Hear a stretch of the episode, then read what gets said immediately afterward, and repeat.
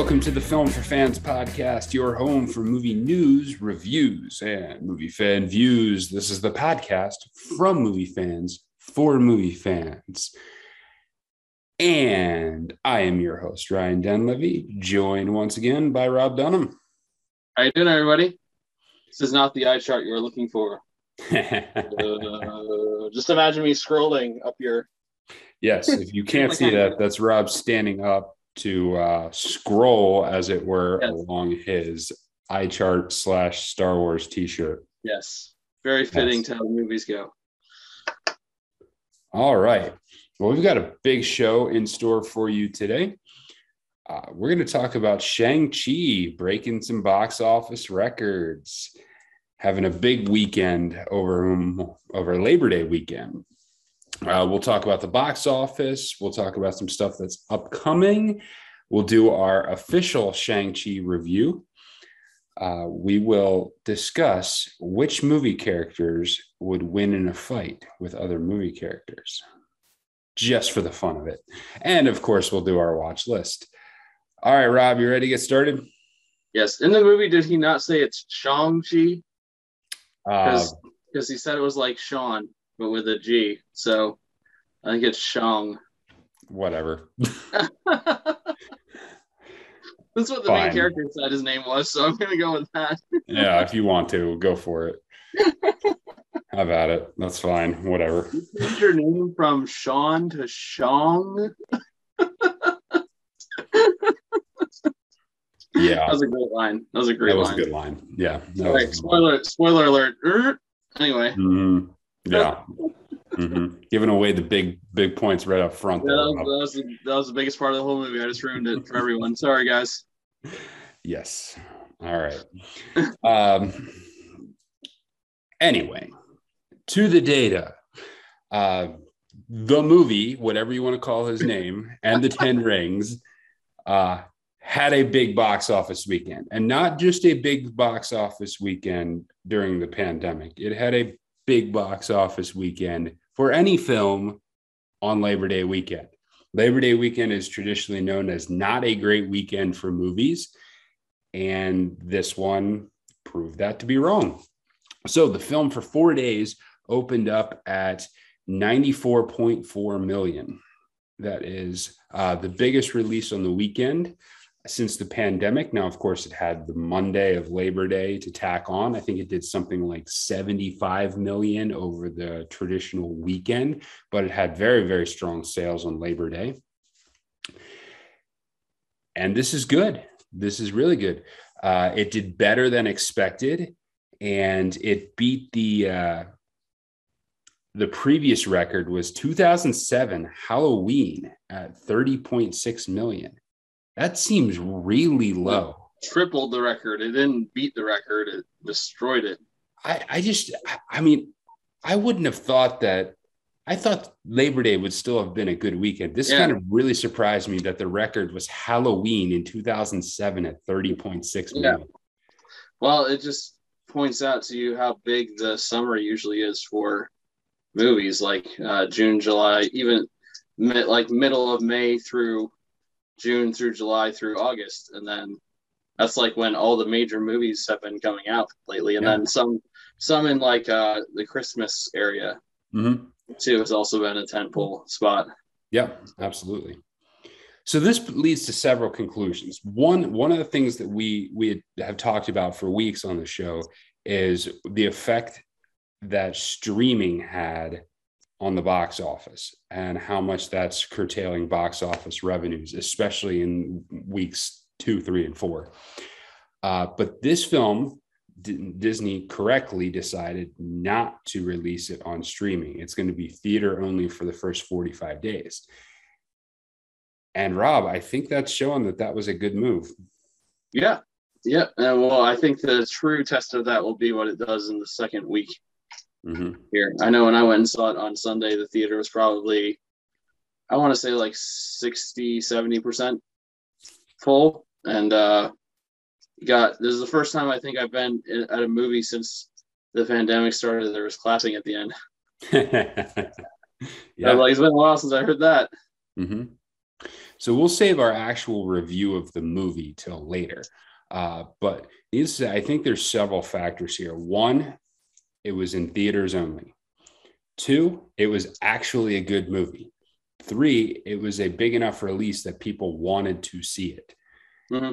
Um, and I think those that combination of factors really made the difference. And this uh, has made 145 million internationally, and that doesn't include China because it doesn't have a release date in China at this moment, which is uh, which is a good good figure for a movie of this kind.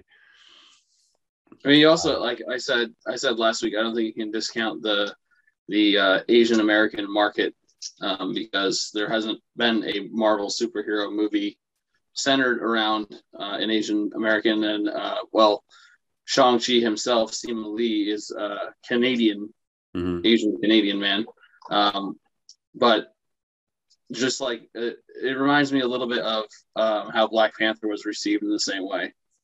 Like the, people have been waiting for this kind of thing. So, see, maybe, maybe I'm not convinced that it was that huge of a factor. I mean, I don't know, but um, I think, I think the fact that they made a good movie and people wanted to see it and it was a new character see i maybe i one of the things i'm thinking i for me is i underestimated the value of a new marvel character Hmm. This is not. Uh, this is this is something I've been contemplating. Is I thought maybe people would not be as interested because this is a new Marvel character. Right. Maybe I, I was, I was wrong. The same kind of thing. Yeah. Maybe I was wrong on that front, and people were like, "Well, we've seen all the other guys a million times. Give us a new one."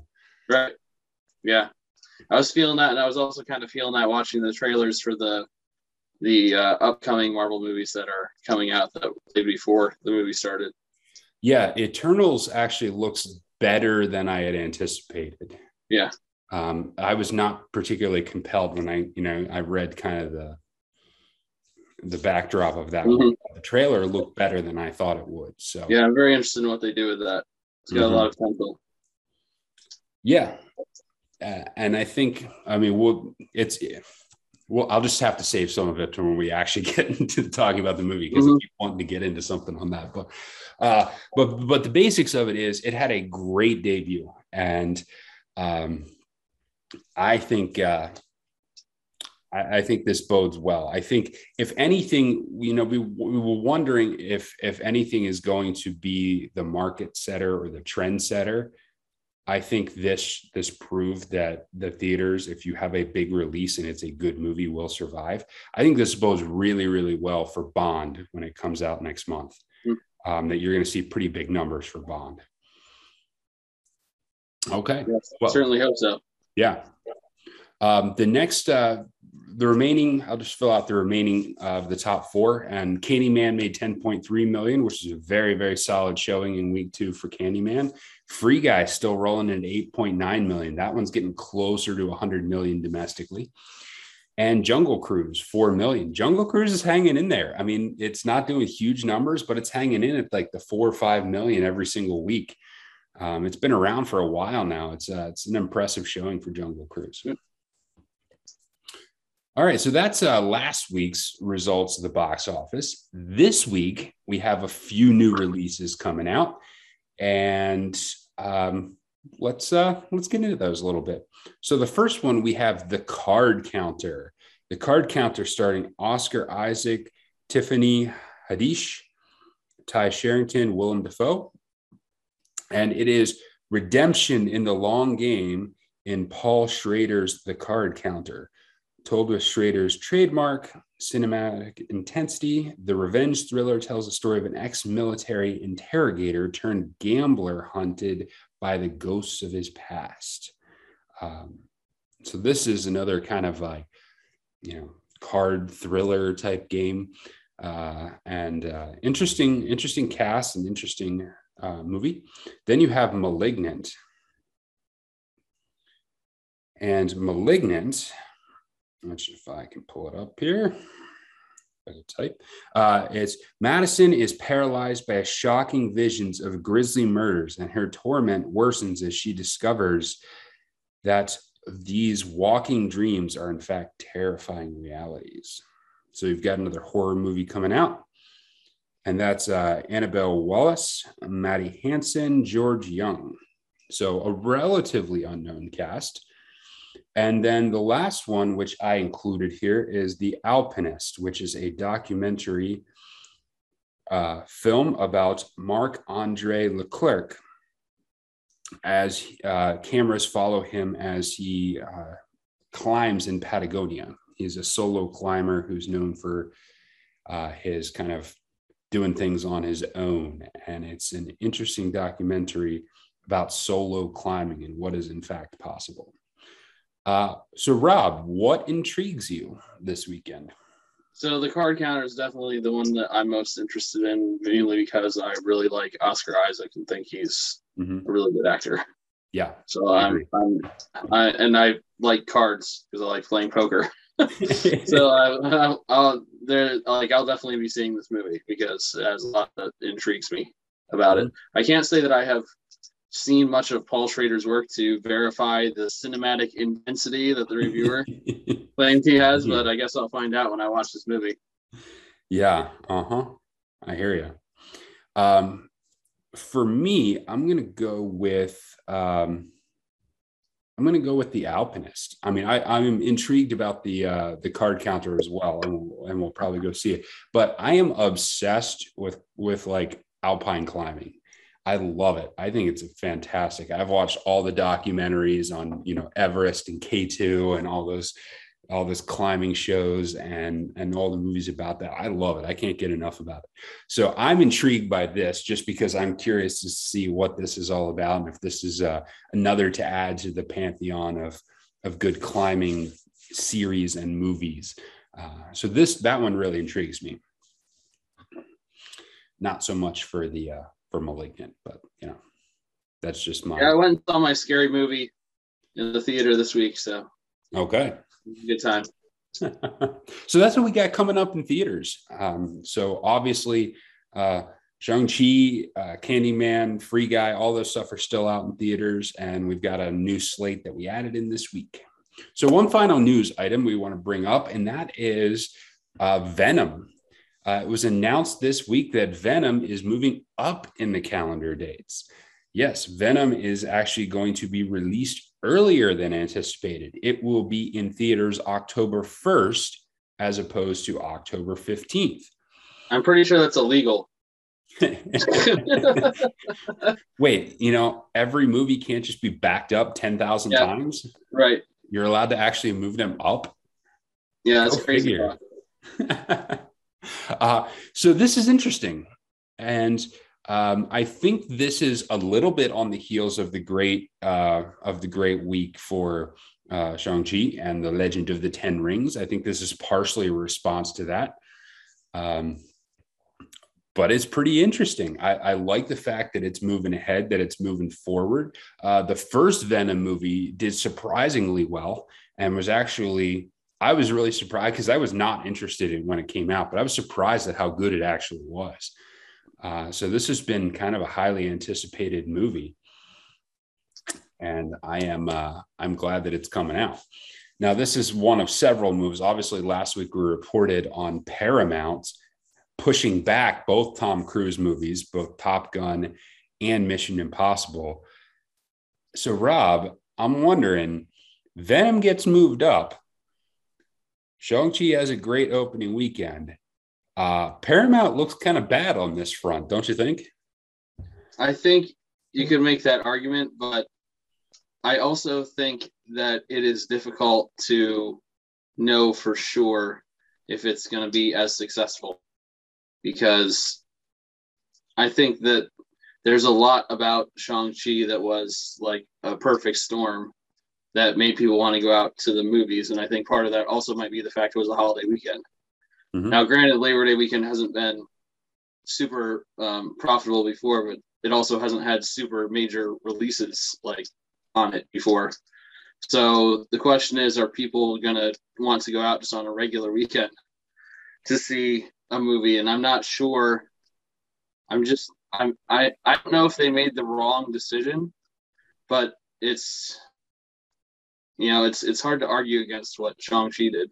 I guess we'll really have to see what Venom does. Yeah. Because if Venom does really well, then you've got like more evidence, I think, to back that up. For me, I'm not as ambiguous. They made the wrong call. I said it last week. I said it again this week. They made the wrong call. Uh, and I think, like, how long have people been waiting for the release of Top Gun? I mean, mm-hmm. You know, if there's a movie people are going to want to see, it's the new Top Gun. It's and and I just I just think that is a movie people are going to want to go see. It has name recognition. Um, what we didn't know about Shang-Chi was whether that character would be interesting or whether that movie would be good. Obviously, it had the Marvel name attached to it. So that was mm-hmm. definitely going to bring people to the theaters. I think the Top Gun name would have been would have done the same thing. Um, so I think it's interesting though that they zigged when the theater that right that following weekend zagged and mm-hmm. and being able to have uh, Sony push up its release for Venom. It will be interesting to see what Venom does. Um, it will be interesting to see what that what that leads to. I for me, I'm not convinced that Venom is on the same level as um, as one of your Marvel movies. Um, I think the next real big indicator will be um, will be Bond. Uh, but you know, it won't be that long till the next Marvel movie too. So yeah, we'll see. Yeah, so, I would agree. I don't think Venom is quite there in the same stratosphere as Marvel movies are. Yeah, but we'll see. I think it's. I think there's a chance it'll have a good release. Um, yeah. All right. So let's move on to our discussion, and we'll begin our discussion with our actual review of Shang Chi and the Legend of the Ten Rings. Uh, so we'll start out like we do with our big breakdowns of movies. We'll start out with the general thoughts, what we liked, what and uh, and what you can expect in theaters, or if you haven't seen it. Um, and then we will get on to the specifics where we'll get into spoilers and such. All right, Rob, I will give you first crack at it. Uh, Shang-Chi, let me ask you this question. Um, meet, exceed, expectations, below expectations? I'm guessing it's not below, but did it meet or exceed your expectations? I would say that it um, pretty comfortably exceeded my expectations because I didn't. I don't think I really had that high of expectations mm-hmm. going into seeing it because I just didn't know much about it. Yeah. So, um, I thought that overall the way it was shot was very pleasing, especially when you consider um, the fight scenes, which I don't think is like getting into spoilers really, because mm-hmm. I'm not going to talk about specifics of the fight scenes, but the way they were shot, there's a lot of long shot, one shot kind of action. Um, if you think about like John Wick style a little bit, mm-hmm. that actually showed you the fighting happening and not, um, so it was not Liam Neeson fight scenes. there's like 40 cuts in uh, in uh, two minutes so I, I thought that was really impressive, and it also was kind of, um, kind of like a nod to uh, the action, uh, like action martial arts movies. That it it played off that a little bit, which I thought was really a pretty cool thing. And I thought the humor overall was pretty good.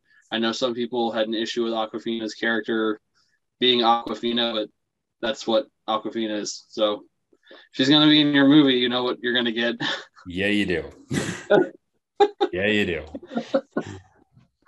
So my general thoughts overall, um, I thought that it was really well done. I thought maybe some of the CGI, especially in the um, major fight at the end, maybe was a little lacking, but I I can't really that doesn't didn't ruin the movie by any stretch to me. I thought the story was really good, and um, Shang-Chi's character is is a compelling character. And I think the biggest thing you want to ask yourself when you finish watching a superhero origin story is do you want to see that character again? Mm-hmm. And I think with uh, Shang-Chi, the answer is the resounding yes. I want to see more of what he does. I want to see how he teams up with people. I want to see how he's effective, you know, how he's used, because there's definitely some intrigue around his character. Mm-hmm. Yeah, I would say strengths for me, it exceeded expectations. I likewise did not have major expectations. Um, I I liked it. I thought it was quite good. I I was not as high on it as some other people were, which we can talk about a little bit when we get into uh, the specifics. But it was it was quite good. It was entertaining. I agree with you on the action sequence, especially the early fight scenes. The early fight scenes I thought were very very compelling, and and well shot, uh, well I guess acted is the right word for for fight scenes. Um, and and interesting. They were sometimes you can have it where a fight scene just goes on and on and you and you just kind of get a little bored with it. You're like okay where are we going with this? But they were they they kept your attention the whole way through and it felt like it was still moving the story forward uh, even through the fight sequences. Mm-hmm. uh, so they were excellent. Uh, the chemistry with the cast was good. Now we can get into i'll get into Awkwafina later but but the cast the cast definitely had chemistry and and they interacted well with each other um there was there was uh, some later fight sequences that I, I, I enjoyed. I liked the initial visuals of the sequences towards the end. Mm-hmm. so I thought some of the some of the CG was good. Um, some of it, eh, some some of it lacked a little bit. Um, but yes, I think when answering your question, do I want to see this character again after having watched this movie? Definitely. Absolutely.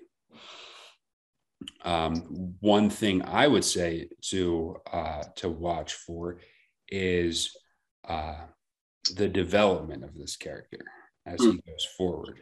Um, it was it was interesting how they did um, his care, his his origins, and his plot throughout the movie. Um, so pay attention to that when you see the movie. Uh, anything else to say before we head out to the spoiler land? I think that's pretty good. A broad right. overview. Excellent.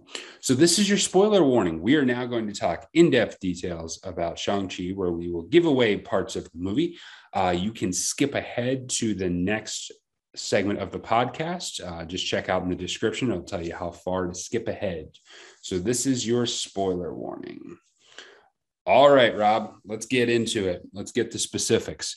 Um, what stood out to you in terms of a um, is there a specific scene or a specific thing that stood out to you as the strength of the movie?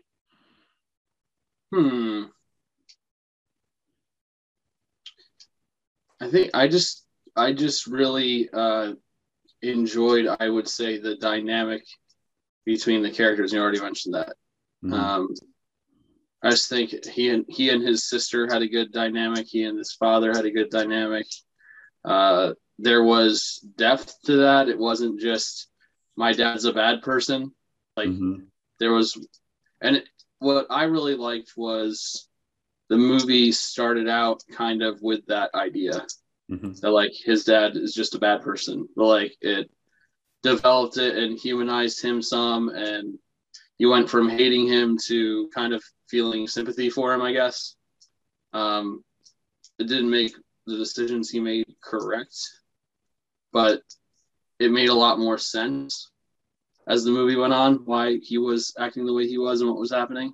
Mm-hmm. And I think really helped elevate uh, Shang-Chi's character too, because it gave you an idea of the background where he was coming from and why he was struggling with the things he was and dealing with the things he was. Um, I also really, really, really, really enjoyed Ben Kingsley being back because I was I was not expecting that, and that was fantastic. Because when uh, for you, those of you who do not know, Ben Kingsley in the Iron Man series, Iron Man two, correct? Yes. I think I think it's Iron Man two. Um, played the Mandarin. It might have been three. Uh, played three. the Mandarin. Three. Yeah, okay, it was three. Played the Mandarin who was uh, supposedly the figurehead for the Ten Rings, which this movie is about the Ten Rings organization. Mm-hmm. And it turns out that Shang-Chi's father has kidnapped him and he's like a prisoner in the house and they open the, they open the one cell or whatever and he's just there and i oh man i lost it like he's just performing Shakespeare and he's like, I'm Trevor. And he thinks that he has an imaginary friend, but it's actually real. And uh, yeah, I thought I thought his character added some really good humor throughout the movie, and Ben Kingsley is just a really good actor. So mm-hmm. it was good to see more of him in that character. Mm-hmm. Yeah, for me, I think the the standouts for the movie were in fact um, were two things. One, I will highlight two specific action sequences. Uh, the bus action sequence I thought was fantastic because you don't know you don't know anything about his character having any sort of ability or anything until that bus sequence, and then all of a sudden the bus sequence happens. Somebody gets in his face and he starts kicking butt and doing all the martial arts stuff. Uh, so I thought that was an excellent way to introduce, oh, okay, there's more to this character than meets the eye. Um, but the way it was structured and the way they the way they set it up, especially with you know, and with Katie, played by Awkwafina, being like, "What is happening? How do you know this? What's going on?" And that kind of interplay between her trying to figure out who he is, him trying to give her instructions, him trying to beat guys up, and the way they played that off with the bus was really really strong mm-hmm. and then the uh the action sequence uh later in the movie with uh him and his sister where they're out on the uh on the the lattice work outside the building on the um the uh, frame like the, yeah it's like the construction piling yeah thing. the construction frame Bam, bamboo piling construction yeah. apparatus that you see in a lot of martial arts movies it seems mm-hmm classic Asian martial arts movies jumping through uh, the bamboo sequences. I'm thinking yeah. Rush Hour Two had a good uh, mm-hmm. had a good bamboo building uh, martial arts sequence. It just makes for great visual effect, and I thought they I thought they used that to full advantage. Um, and the cameos were great in this one too. Uh, you already mentioned Ben Kingsley. Um, I think it was Benedict Wong who uh, mm-hmm. from uh, from the uh, Doctor Strange. The, yeah. Mm-hmm. Uh, was was interesting in that movie as well. Uh, he mm-hmm. had fun. He had some fun things uh, that were really cool. Uh, but I think the other standout was uh, that kind of triumvirate between the father, Shang-Chi, and his sister. That dynamic between the three of them and how it played out was really well done. And you mentioned like he wasn't just a, the father is not just a typical bad guy. They did give him, they did give him uh, an explanatory backstory that made sense, you know, and and he was a little bit, he was much more of a round character.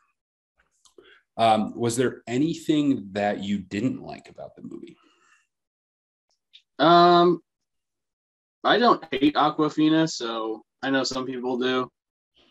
I guess some of the humor wasn't amazing, but I'm I'm like I guess I'm used to it. um, I would say like I guess that that would be if you want to say there's a weakness, that's probably it. I just don't think it's a massive weakness. Um, I just know it's not everyone's like it's not everyone's style, so I get that.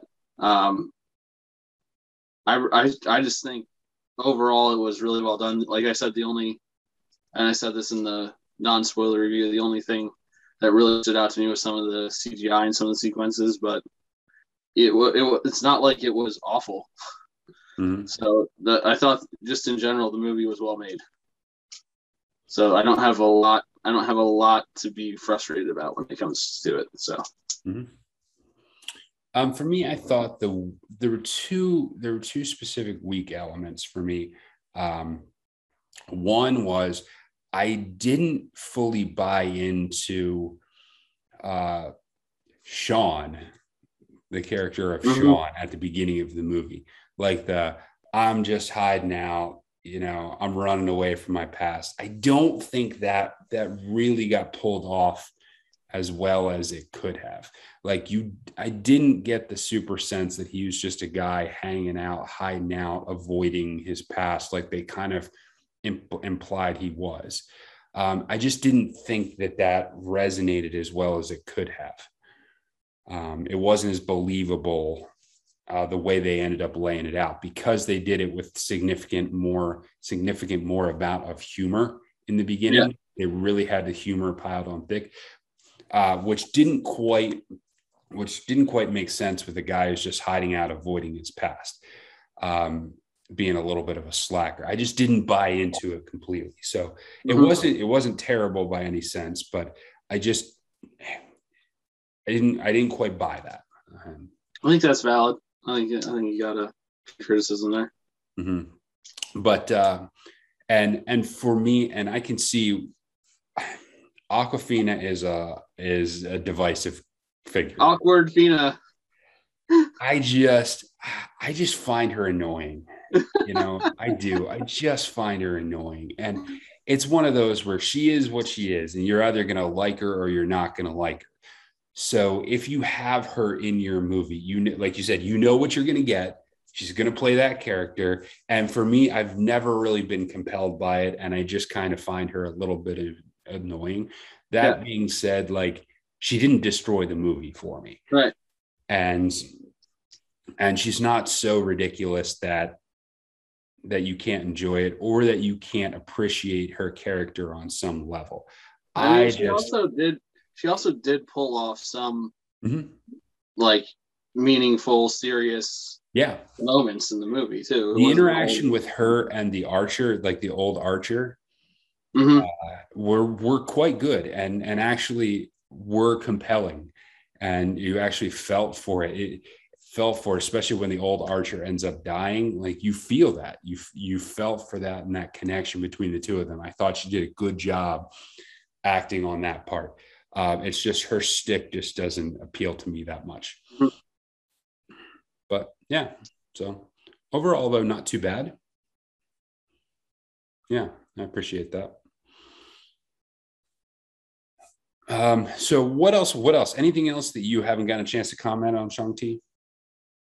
Uh,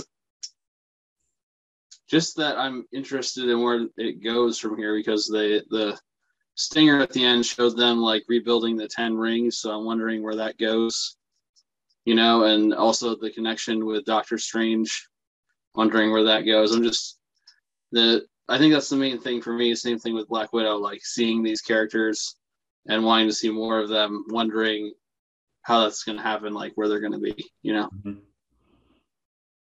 Yeah yeah and tying that in with the characters they tied it in with is is is fascinating too um, i am i i am intrigued by the fact that it seems as though they're setting uh, his sister up as a potential nemesis character mm. which which is interesting because that would be um, now it's not they didn't officially go there but there was there was some sort of implication because he says that his sister went to shut down his father's organization and mm-hmm. then you see her and she's actually like operating his organization yeah um so that would be very similar to what marvel did with thor and loki mm-hmm. although loki was a more traditional bad character uh, from the beginning, whereas his sister was not portrayed necessarily as the the villain in this movie. Uh, but that could make for some intrigue right there. Mm-hmm. Mm-hmm. So I think they're off to a good start with this uh, with this character, and being the pretty much the first new character introduced since the the last wave of Marvel ended. I think this uh, this bodes for a good start for Marvel, and uh, next up will be the Eternals, and we'll see if they can carry the carry the torch on. All right. So that was that discussion. Uh, now let's move on to something a little bit more fun and wacky. Let's uh, let's talk about who would win a fight between movie characters. So I've picked out uh, several movie characters, and I picked them so that they would kind of pair off against each other, and they come from similar genres and similar uh, movie characters. And and let's let's have some fun with this. So I will give you the three pairs that we're going to talk about up front, and then we'll break them down. All right. So the first fight, John McClane from the Die Hard series versus Martin Riggs Mel Gibson's character from Lethal Weapon. Some classic 80s cop movies. Uh, which of those characters would win? Second, we'll go with the uh, the spy genre, and we'll put Ethan Hunt up against James Bond. And our final pairing will be Beatrix Kiddo from the Kill Bill movies versus Lorraine Broughton, uh, the star of Atomic Blonde, played by Charlize Theron. So, Rob, let's get started with the 80s cop movies. John McClane versus Martin Riggs. What do you got for me? Who would win between John McClane and Martin Riggs? I mean, to me, this is an easy one because Martin Riggs is just a whiny emo boy. He's like me, but a cop. and uh, uh, John McClane is just a tough, take no prisoners SOB. And I think John McClane would uh, manhandle Martin Riggs personally. Martin Riggs is out there feeling sorry for himself and his trailer, and John McClane will just come knock his door down and punch him in the face, tell him to grow up, probably, I think. Yeah, I think you're probably right. Although you never under want to underestimate him, and Martin Riggs might uh, whip out and you know pistol whip somebody, and then we'll yeah, true, fair. You know, then we'll maybe we'll we'll level the playing field a little bit.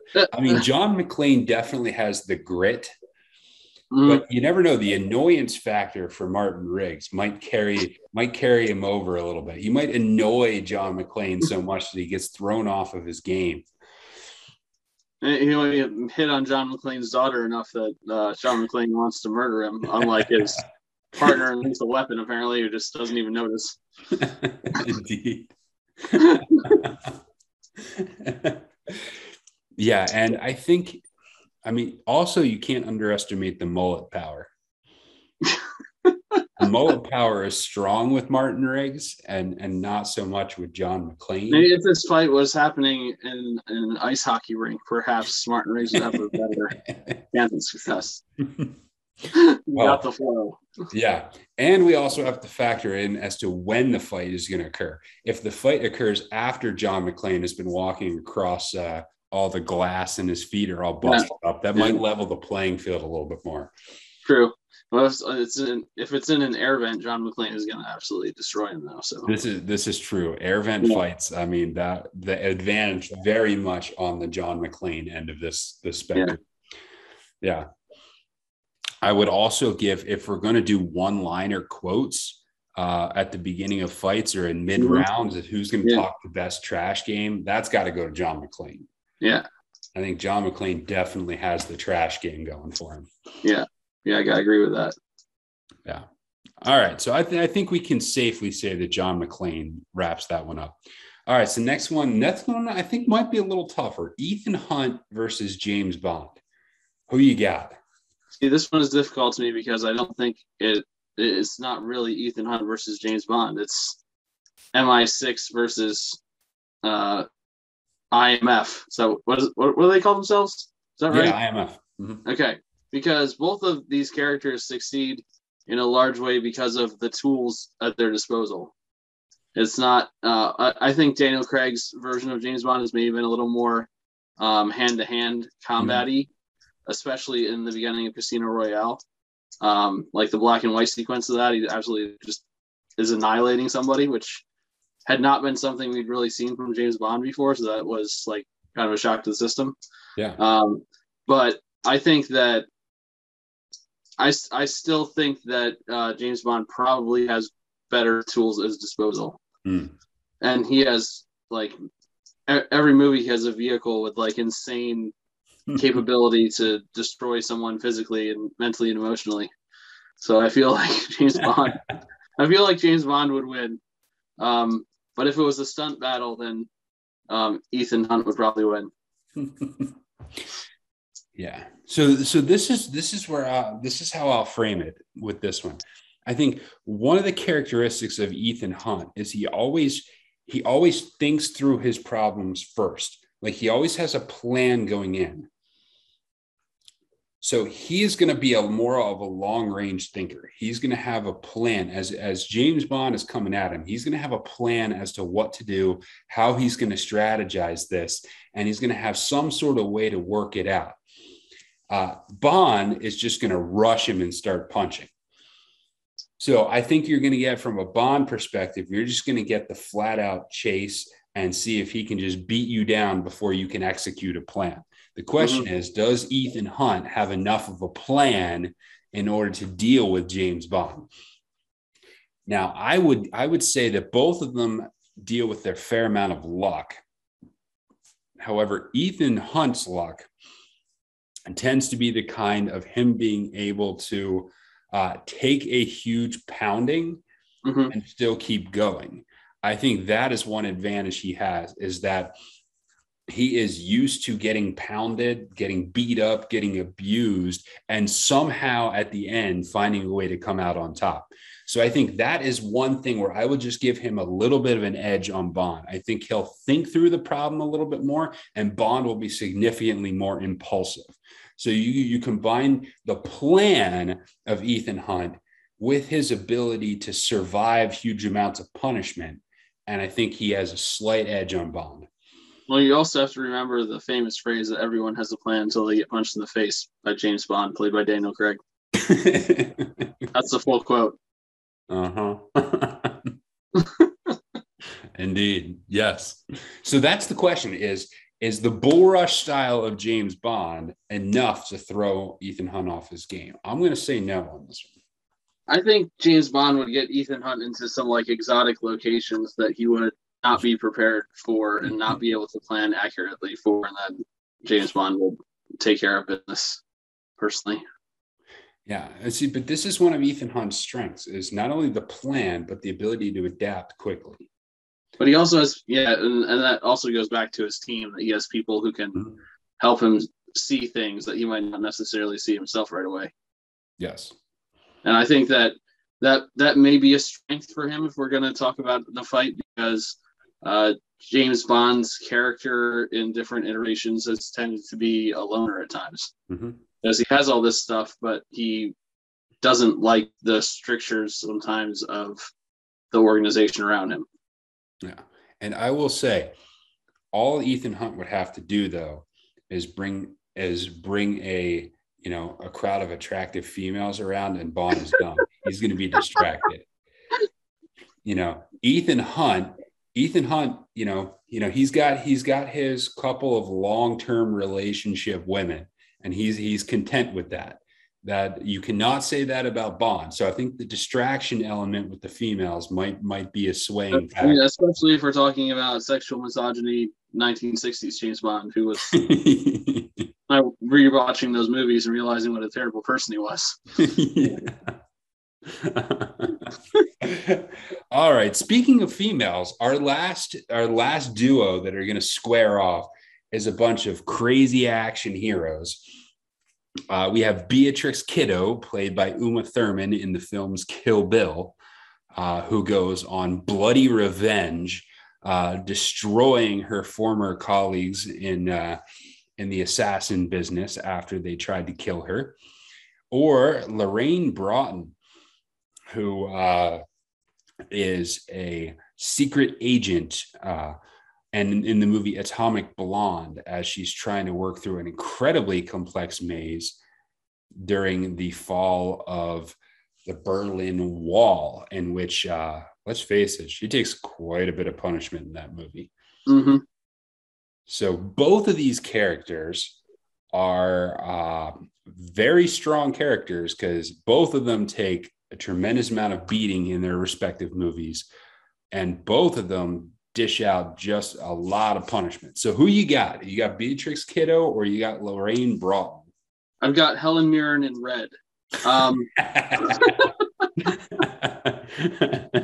because I think she has all the insight and knowledge and would just run laps around these people. But uh, in, in this fight, I've I've got to go with the uh, the sword wielder because that's just the cooler weapon. I want to mm. see heads get chopped off. So um, uh, the one thing that uh, Lorraine has in her favor, it, she takes more punishment in that movie and is more resilient than probably almost any action character, male or female, in any movie. Mm-hmm. Uh, but it's hard to take punishment if your head just got cut off with a sword. So I think I'm going with uh, Beatrix on this one. Hmm. What's interesting to me is obviously both of them are extremely dangerous. The question for me is what happens when Beatrix Kiddo is not motivated by an insane, insatiable sense for revenge? Because if she's fighting Lorraine Broughton, Lorraine Broughton didn't try to kill her mm-hmm. or didn't, you know, kill her and destroy her child. So she thinks. So what what what is her skill set like? I mean, obviously it's still extensive, but is she motivated to get over the top on this one like she is in the Kill Bill films? If you remove revenge from her, um, so Beatrix has has the incredible sword connection, and Lorraine Broughton is just raw guts, like raw physical guts, um, hitting, punching, kicking, being able to take a huge beating. Um, I think it boils down to who gets the weapon first. Who gets a uh-huh. weapon first? If you're doing hand to hand, then I think it's pretty much a toss up. But if one of them gets a weapon first, especially a weapon of their choice, um, if Beatrix ends up with a weapon or ends up with a sword in any way, shape, or form, she takes it. Uh, so I'm going to lean a little bit more towards Beatrix Kiddo in this case. I agree. All right. So that was our discussion elements for the for today. If you have any more suggestions on which characters we can decide if they'll win fights or not, then uh, you can send them our way, and maybe we'll do this again later. Uh, so now let's go on to our watch list. All right, Rob, what did you watch this week? So I watched uh, Shang-Chi, obviously, and then I watched um, Candyman also. So I watched the two highest grossing movies this week, apparently. Okay. And uh, I really enjoyed Candyman. I I don't go to a lot of uh, scary movies. I went with my sister to go see this movie, and uh, it was it was more enjoyable to be watching it with somebody. I think than I would have by myself. Um, but overall, it was just a really well done movie. I'm not surprised it's it's doing well because it's very well shot. It's intriguing. It's suspenseful. I would not call it like super scary. Hmm. I would call it like unsettling, maybe hmm. disturbing. Okay. Um, there's certainly blood and violence and things in it, but it's not. It's not uh, just like torture for torture's sake. Like there's a reason behind uh, it I would there's one scene in particular I really liked where they're um, in a bathroom, a high school girl's bathroom, and they say Candyman to the mirror five times, supposed to make him appear, and people are stupid. And they go to get out the door and it's locked, and uh, so this character only shows up in mirrors. So the one girl is holding like a compact mirror as they're trying to get out the door, and she sees him in the reflection. She ends up dropping the mirror, and then it the shot comes down like through the stall underneath and you see the action happen in the mirror like it's zoomed in, in on the mirror in the floor and you see the action happen in it at an angle. And it's just like a really it was really creative. And i thought in general that was pretty much true for most of the movie that it was uh, creatively done. Um, i was i was impressed by it. So i'm sure we'll see more of that in the future. Excellent. Excellent. Um, for me, I also saw Shang-Chi, obviously, but I uh, I watched Harry Potter and the Half-Blood Prince. I finished the book, and so then I rewatched the movie. Uh, what strikes me about this one is I think this might be the one where there was the most divergence uh, between the book and the movie, uh, both from how specific characters played out and um, who did what. Um, all of them were relatively minor in terms of their impact. Like it was just one character. Uh, instead of having this character uh, introduce this, then it's a different character. Or um,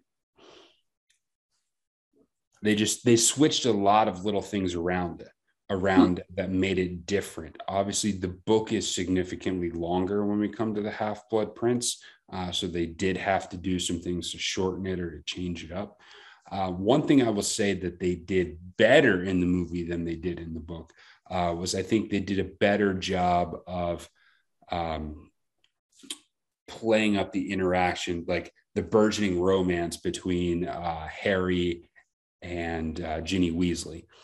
Um, because they just had to kind of describe Harry's feelings occasionally in the book whereas in the movie they were able to show little glances little looks little lingering mm-hmm. things. So and they and they did it for a longer sequence throughout the movie. They layered it in better uh, throughout the movie than they did with the book. At the book he just kind of shows up and one day he starts thinking about it. It's it just it's i just think they did an excellent job with that aspect of the movie as compared to the book. The one thing i would say that's the most negative is uh the explanation of the half blood prince uh, leaves a lot to be desired in the movie and who he is and where that you know the explanation of of how they determined who the half blood prince was mm-hmm. that meant i think was left a lot to be desired in the movie as opposed to what they did in the book um, but it really i mean this movie really really does a great job of ramping up